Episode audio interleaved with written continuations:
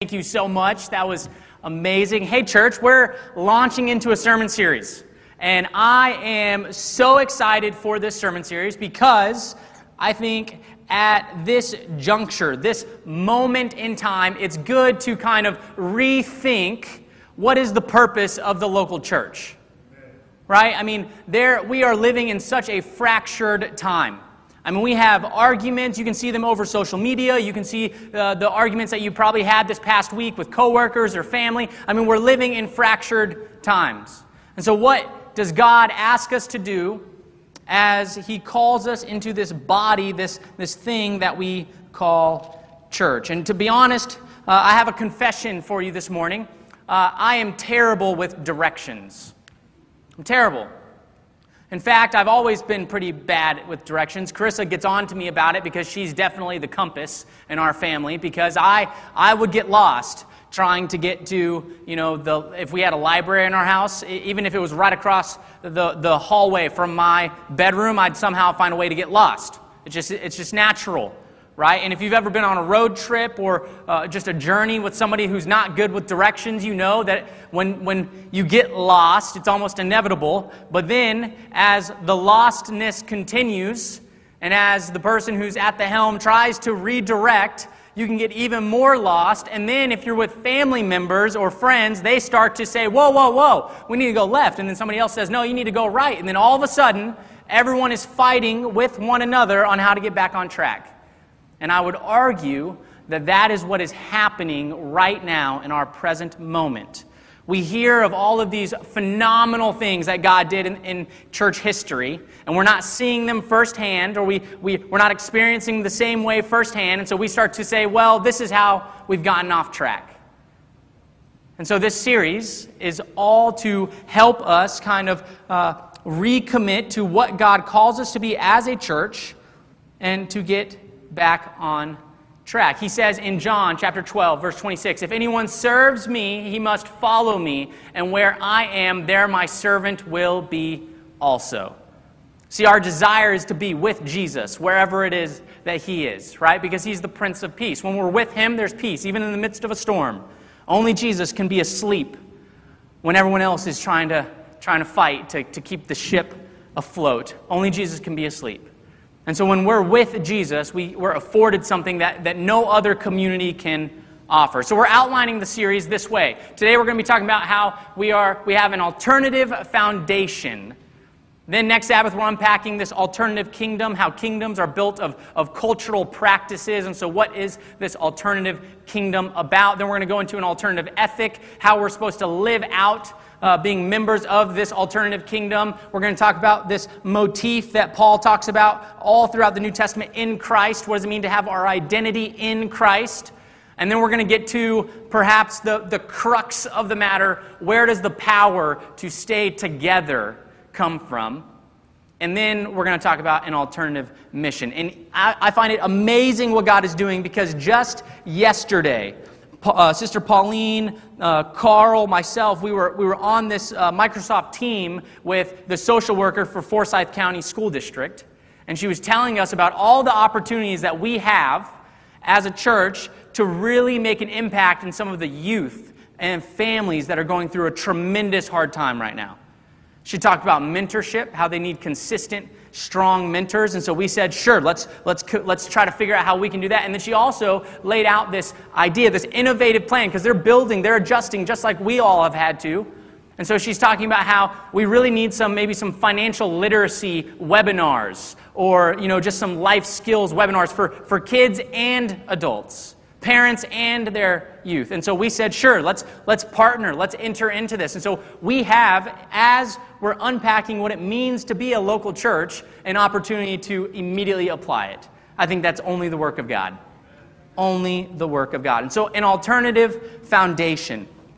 You know, God calls the church, this, this ecclesia is the word in Greek, it's not to be like, uh, you know, sports boosters or uh, you know, political parties. It's not called to, to compete with these communities that might throw tons of money at marketing. It's called to really be an alternative community. It's not called to compete. It's called to just to be an alternative. We're not in the business of trying to compete or to outmarket or no, we're called because we believe that, that our calling is, is so good and it's rooted on such, a fa- on, on such a firm foundation that we don't have to compete. We can just be an alternative community. So, I'm no builder. This is not me, thankfully. This, it would have been 10 times worse if I had set out to put a shed together. But this is from my favorite YouTuber. His name is Benjamin Uyeda. He has a master's in architecture from Cornell University. He, makes, he, he quit his job. He sold his super successful architecture firm to give away his design ideas so people who have grown up in, in uh, harder circumstances can implement easier ways to build a stool or easier ways to get solar power to your, to your house or just easier ways. So he just gives his designs away on YouTube. He doesn't care. You could even start selling them and he won't have a problem with it. He says, take it, build, build your own business off of my design. I'm not patenting them. You can, you can start your own thing. So people actually have taken his designs and they sell his stuff on Etsy. Their whole business is based off of just watching his YouTube videos and following the tutorials that, that he makes. And they make money off it. I think it's fantastic. So Ben Uyeda, he was just trying to put his shed together at his house. That's all he was trying to do. And it fell apart because the foundation was not good. And so he looked at it and he said, okay, here's an opportunity to make a video to show the importance of a well placed foundation. Because if you don't have a firm foundation, it does not matter how beautiful you make it, it will not stand the test of time. It's just a foundation is that important. So, this is a, a uh, Amy Chua, she writes in this book, Political Tribes. This is a quote, I love it, because she's talking about humans. Humans are tribal. We need to belong to groups. We crave bonds and attachments, which is why we love clubs, teams, fraternities, family. Almost no one is a hermit, she says. Even monks and friars belong to orders. But the tribal instinct is not just an instinct to belong, it is also an instinct to exclude. She says, this is, this is a non Christian and she's saying that we are naturally drawn to communities that have some foundation that is similar to ours. Now, I've been the first to confess that in these parts it is not good to be a Cowboys fan um, because it is tough, but you know, that's, that's fine. I grew up in Texas, and those Texas roots, they run deep. And so if I run into anyone from Texas, and it's funny because you could have lived in Texas for a year and you might still consider yourself a Texan, but I grew up there, and so I, I know I'm Texan. I'm, I'm that, that, that's my country, is what, I, is what Texans say. But I run into anyone who's from Texas, and we have an unbreakable foundation. I mean, you run into a Texan and you're from Texas, they will literally go through the greatest lengths to help you out because you're from Texas. It's an unbreakable foundation, right? I mean, think about uh, being in Georgia. I mean, we have an unbreakable foundation of our sports teams continually let us down. It happens. It's just an unbreakable foundation. So you run into some, I mean, my roommate in college, Tyler Martin, he would he run into somebody else wearing a Braves hat, and they would just make a look, and they just both had the same, it was like a head nod, but with disappointment on their face. It's just what it was. An unbreakable foundation. So Amy Chua, she says, we are tribal by nature. We form these groups, we become a part of communities based off of an underlying foundation that we hold on to ourselves that is also shared with the rest of the group. And so, what could be the foundation of the local church? So, if you have your Bibles, I want to invite you to turn with me to Matthew chapter 16. Matthew chapter 16, we're going to be looking at verses 13 through 19. Matthew chapter 16. I'll be reading from the New American Standard Bible. Matthew chapter 16, Picking up at verse 13, it says, Now when Jesus came into the district of Caesarea Philippi, he was asking his disciples, Who do people say that the Son of Man is? Now pause. Before we can go any further, we are just asked perhaps the most important question that anyone could be asked. See, Jesus is not some mythological figure that we have created, that, that some group in a cave created to, to you know, relinquished to the world as an alternative way of living because they were looking and they were saying, well, you know, that tribal leader's not doing too well and that tribal leader's not doing too well, so we'll come up with our own. No, I mean, Jesus is not some mythological man. No, he, he is rooted in history.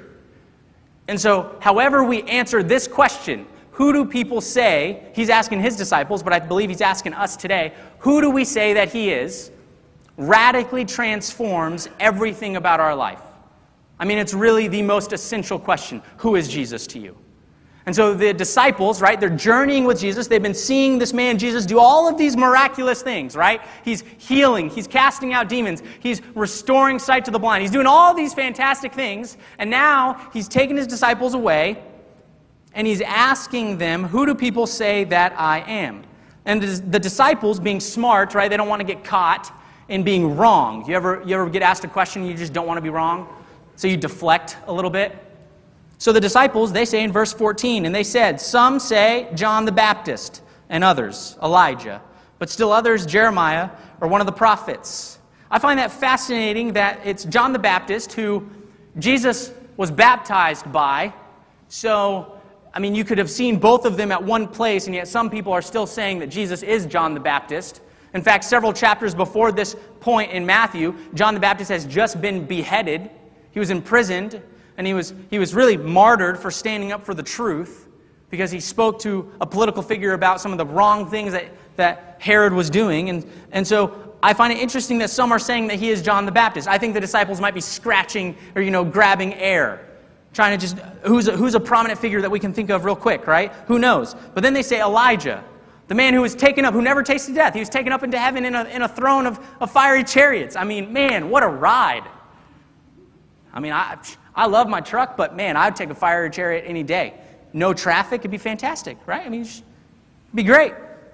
Elijah, the man who performed miracles, right? Some would argue, uh, some have argued that he was the greatest prophet. Jesus himself says John the Baptist was the greatest prophet. But then others, Jeremiah. Jeremiah was known as the weeping prophet. He's the one who was constantly going around and, and nobody wanted to hear what he had to say. People wanted to get away from him. So, why would the disciples say, well, some are saying John the Baptist, some are saying Elijah, some are saying uh, Jeremiah, or one of the other prophets? And then Jesus, because he's not, he's not letting them escape, he says, But who do you say that I am? Who do you say that I am? The, the greatest question who is Jesus? Right? Who do we say that he is? Because how we answer that will change everything. And Peter, being probably one of the disciples that I, I most resonate with because he's just someone who just acts and then thinks secondary. And so I'm just, I mean, I, I, I totally understand Peter, or, uh, you know, I feel like I resonate with Peter. He, he jumps up and says, Peter answered, You are the what? The Christ, the Son of the living God. Now, I mean, we say, you know, Jesus Christ, and it's become so associated with one another that it's basically a surname. We just think that Jesus' last name was, was Christ. But in reality, Christ is this term, it's, it's this Greek term, Christos, and it means an anointed one or the Messiah. Now, in Scripture, several offices, several very important offices were, uh, were anointed or set apart for some reasons. But we're going we're going to get to that. Um, but before I speed up myself here, Peter's proclamation in answer to Jesus' question really changes everything. Not, it doesn't change just Peter's opinion of Jesus. It doesn't change just our, um, you know, our reading and how we might apply it to our lives. No, it changes the very reality of the world. Him making this proclamation. Him saying, Jesus, you are the Christos, you're the Messiah. Because in Judaism, it meant that the one who would come and fulfill the hopes of the nation. This is what the Messiah was. I mean, you, you go to Genesis chapter 3 and, and you have the fall of mankind, right? You have Adam and Eve and they go into sin, and then there's this promise that, that through Eve would come a deliverer, a conqueror, a Messiah, and that he would crush the head of the serpent. There's, this is the fall. This is how sin comes into the world right? It's, it's the flicking the domino that starts the train of the, the, the, you know, cause and effect where it just goes and goes and goes and goes and goes. And we deal with the ramifications of that every single day when we enter into sin. And so in Judaism, there was this concept of a Messiah would come. It meant the one who would come and fulfill the hopes of the nation. Traditionally, there are three offices, three sorts of people that had been anointed with oil. You have prophets, you have priests, and you have kings. And Jesus, in fact, did fulfill the expectations of all of them, but even better, right? Like the priest, he was, he was anointed as a priest, but only perfectly because he put people in touch with God. The role of the Old Testament priest was to mediate on behalf of the congregation and the presence of God. Thus, basically being that one friend in that friend group that it's like the glue, right? That, that is just the one who's like, who keeps the bond together. Jesus was the perfect priest. But then he was the prophet, but he was the perfect prophet. He showed people what God was actually like. People are called to be a prophet to voice who God is, to proclaim this God of love. And then finally, even the, the best is he was the king. He was the perfect king. He exercised God's rule, God's reign over mankind while uniquely being the servant of the Lord. And so Jesus effectively functions or t- com- completes three roles. So he was perfectly anointed, he was perfectly set apart. He is the Messiah. Now, you might have already known that. You might be thinking, yeah, yeah, yeah, Pastor Luke, I, I know that Christ means Christos and that Jesus is, is the Messiah, but, but this is incredibly humiliating for somebody to proclaim that, somebody, that, that the man in front of them is the Messiah. Because it recognizes that you can't save yourself. It recognizes that you need somebody else, you need help. Your condition is too far gone that you can't go home and download a YouTube how to get out of trouble video. You can't read a book. You can't. No, you need somebody physically to step in and bring about restoration. And so Peter's saying, You are the Christ. He is saying, Jesus, my hope is built on nothing but you not my knowledge of, of the Torah, not my, not, not my uh, expression of being a good Jew, not all the many people, all the good deeds that I've done. No, no, no, no. My only hope is in you.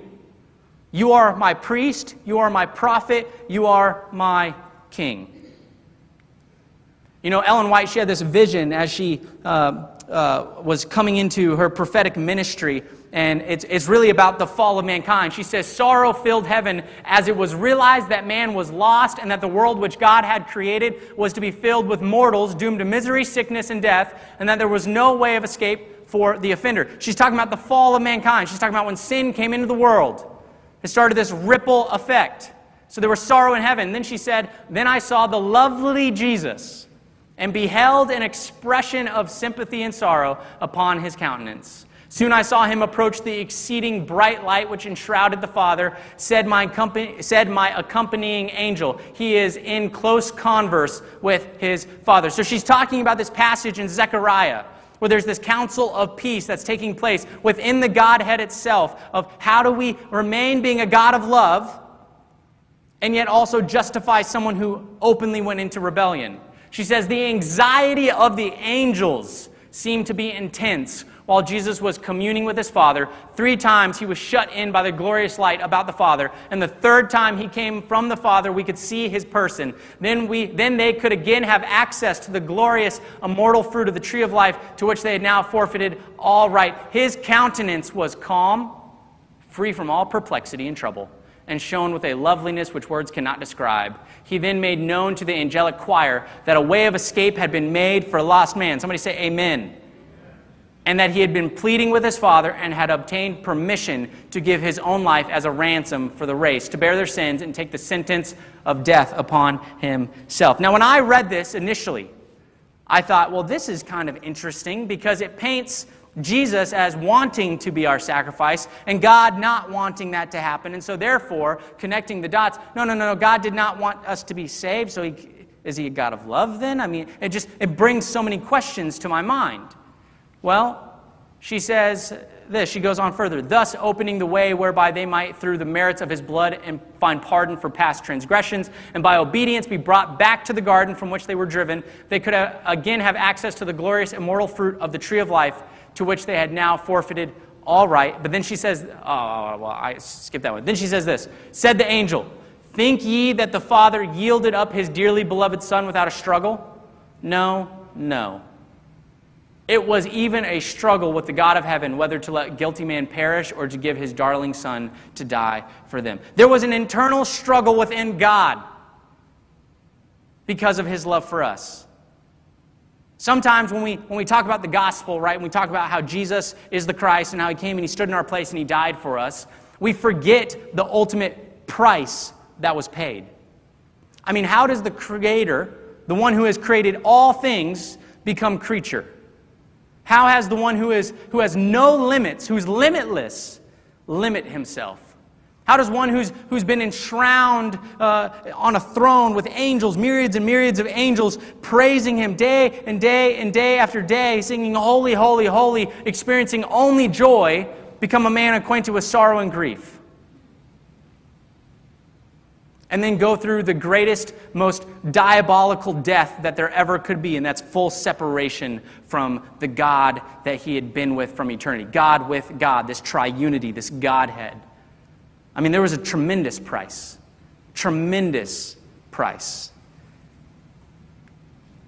N.T. Wright, one of the leading Bible scholars, he says this When we learn to read the story of Jesus and see it as the story of the love of God doing for us what we could not do for ourselves, that insight produces again and again a sense of astonished gratitude, which is very near the heart of the authentic Christian experience. It's just gratefulness.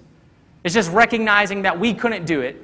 There was nothing that we could do, that, that Christ stepped into our situation and brought about healing, brought about restoration. It's just reminding ourselves of that. You know how freeing that is? When it's not up to you, so when you set out and you're stressed out and you say, Oh, I know, I know, I need to be reading my Bible a little bit more, or I need to be spending more time in prayer, but then you try and you just can't get the worries of your job or your marriage or that addiction or whatever it is that's befalling you off your mind. And then you start to feel worse because you're trying to worship, you're trying, you're on your knees, you're trying to read the Bible, but you can't focus. And then you start to feel worse because you think that your relationship with God actually isn't tight. It was never on us to earn our way into heaven. We need a Messiah. We need a Christ. And Peter says it's Jesus. And what that means is challenging for us. Because what we're seeing happen in today's society is, is such a divisiveness where there are people who are, who are trying to become the Messiah of our lives, right? I mean, the Messiah was this figure that would come in and restore the hope of the nation, would follow through on the promise that the nation was built upon. And we see that happening nowadays. And so, church, this is challenging, but I can assure you that this pulpit, this church, does not follow the donkey or the elephant, it follows the lamb. I assure you, it does not. And so, your political candidate cannot be your Messiah, nor can your political party be your kingdom, nor can your political preference be your absolute truth. When you proclaim that you need a Messiah and that Jesus is the only Messiah, it's not your political candidate. They will fail. It's not your political preference. There is only one absolute truth. His name is Jesus. And there's only one kingdom, and it's the kingdom of God. And as a church, we're called to be an alternative community, which means in humility when somebody posts something that's different than what we think we don't, we don't assume their tone is coming at us we reach out to them and we say brother, sister, help me understand. Just help me understand. But then we have to have humility to actually hear it. We can't just say, I assume, I know what you're saying. Oh, you think this, which means this. No, no, no, no, no. There is no demeaning in the house of God because we all have need of a Messiah. We all cannot do anything of our own selves. We cannot earn our salvation, and no sinful human is going to help us get there either. Jesus being the Messiah is not only the foundation of the church, it is the foundation of everything. It's the foundation of our relationships with our kids, with our spouses. It's the foundation of our relationships with our coworkers. It's the foundation of our relationships with our enemies. It's the foundation of uh, why we do the job that we do. It's the foundation of the school that we chose to go to. It's the foundation of the friends that we choose to associate with. It's the foundation of everything. Because apart from Him being our Messiah, we would not be here. Who knows where I would be? I was trying to think about that this week. Where would I be if it was not for the grace of God? I have no idea, and it scares me. I have no idea. But I know it would not be here.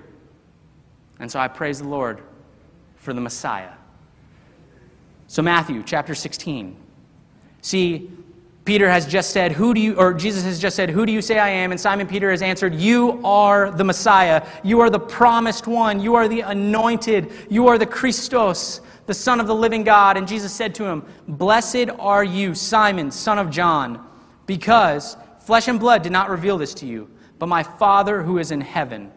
See, we don't even get to, it's completely on God that we don't even get to the point where we say that Jesus is the Messiah. It even has to be Him to help us get there. So it's 100% not on us, other than to, just to acknowledge what He's doing in front of us. That's, he, he, he loves us so much that He won't force Himself upon us, but He'll meet us up to the moment where He is not stepping over His bounds. To the point where we just have to say, Yes, you're here. Okay, Jesus, you, yes, you are. You are the Messiah. But then there's this, this interesting phrase that many people have tried to pick apart to establish alternative uh, forms of religion. Verse 18 But I also say to you that you are Peter, and upon this rock I will build my church, and the gates of Hades will not overpower it.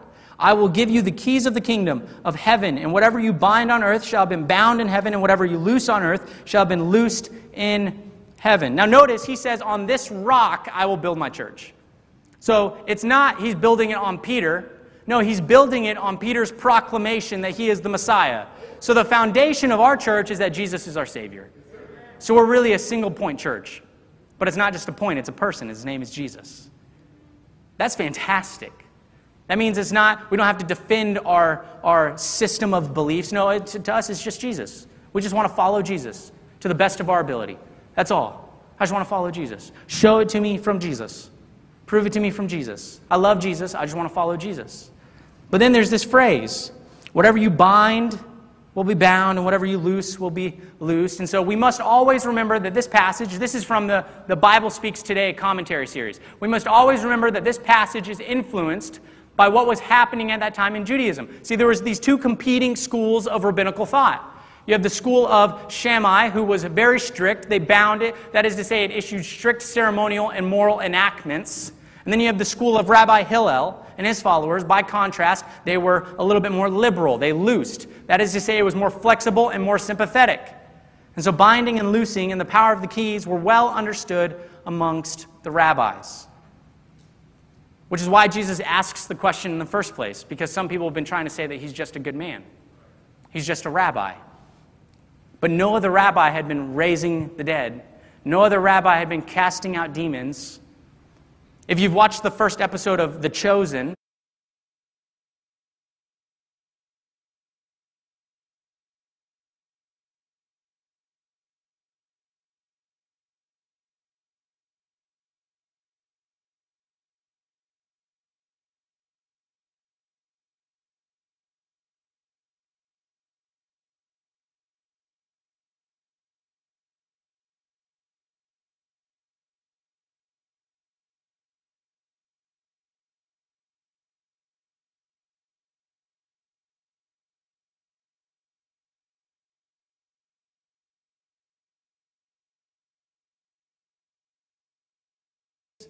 of Hades. Not political division, not sickness, not a pandemic, not racism, nothing would be able to shatter the foundation of the church. Nothing. And so it has proved down 2,000 years. This is Lesslie Newbigin.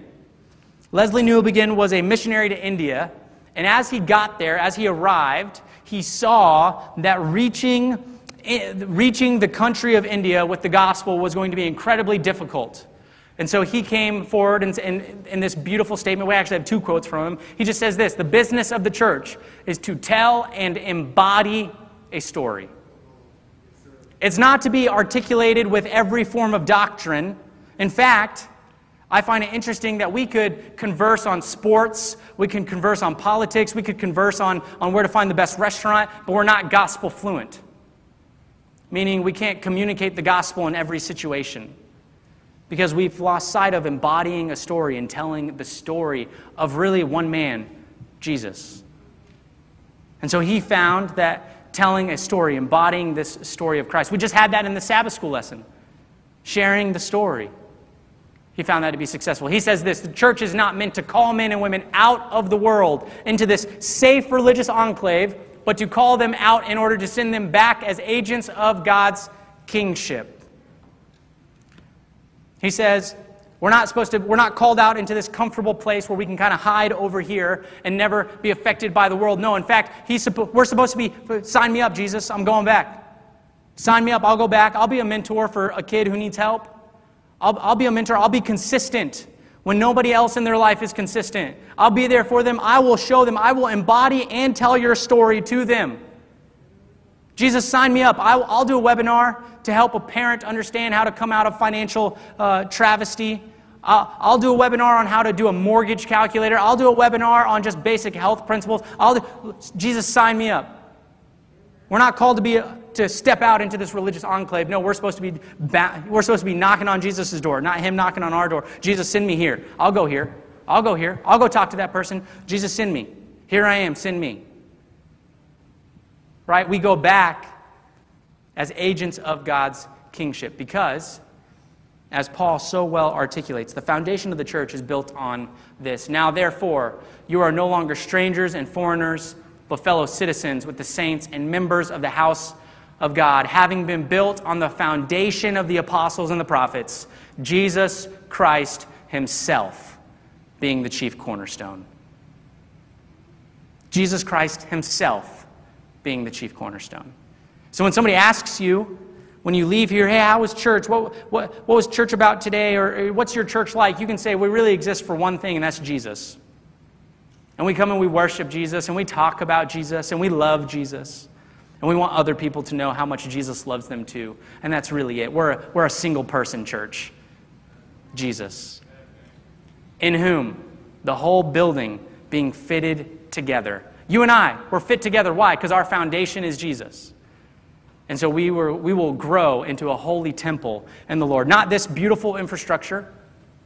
I mean, I, I've gotten very well acquainted with this building. With a, we, had, we, had, we had to get our projectors fixed. We had to go in and look at some of the sprinkler heads and the lights and make sure everything was, was, was okay. So I was on a lift in here and, and I noticed, you know, the, just the beauty of this building. I mean, it's beautiful. It's a fantastic building. But Jesus is not interested in building these infrastructures. He's interested in building communities. And our community is knit together simply because we have need of a Messiah and we have said so. And so when somebody has a differing opinion, or somebody wants to attack us, or if somebody wants to, to offer a, a hot take that we disagree with, because we have need of a Messiah, we can, in humility, ask them, What do you mean?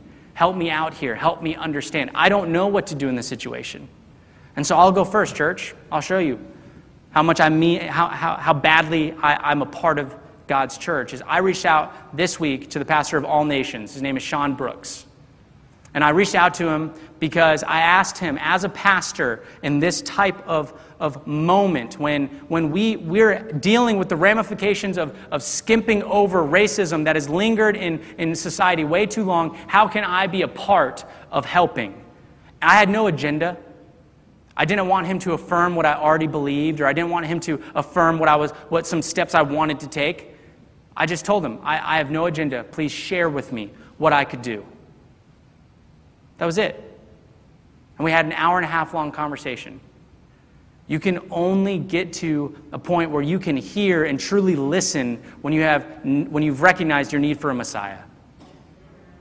When you've recognized that you need Jesus to step into your heart because you're going to have blind spots to, to feeling a certain way about things the only way you get there is just acknowledging you have need for a Messiah and he will transform you. It's all about Jesus. Man, isn't it fantastic? I want to pray with you. And then I've invited my, my wife to sing a song that we found this past week, really on the goodness of Jesus. So let's pray. Father, we, we pause because we just, oh, Lord, you are so good. And Father, as we're journeying through this series, we've just began. But we have found that you're the foundation of, of your church, this alternative community, is really built on Jesus. Lord, we know that uh, we really did, kind of did a helicopter overview because we're going to get in the woods, we're going to get in the trees all throughout this series. But Lord, how, how wonderful it is to know that your church, the foundation of, of what it's built upon, is yourself. And so, Lord, as we have acknowledged our need for you to step into our lives and transform us and save us, just may we ponder what it is that you might want to take from us as we hear this next song, for we're praying this in Jesus' name. Amen.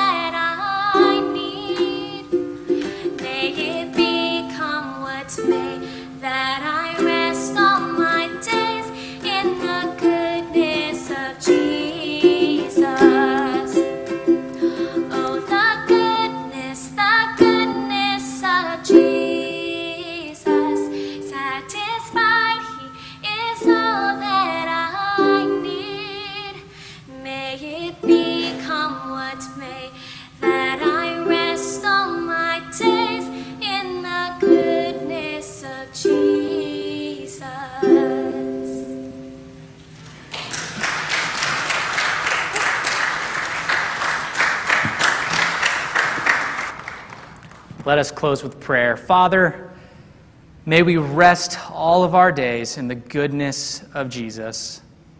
And Lord, we know from, from your word that when we, when we say all of our days, we're really speaking of, of eternity. And Lord, we long for that, that moment where we see you coming in the clouds of glory to take us home. And so, God, we just ask that, that you would remind us, that you would uh, help us to enter into this week proclaiming radically that you are our Messiah and that we are a part of an alternative community built solely on that as our foundation. Lord, we love you and we thank you. Amen.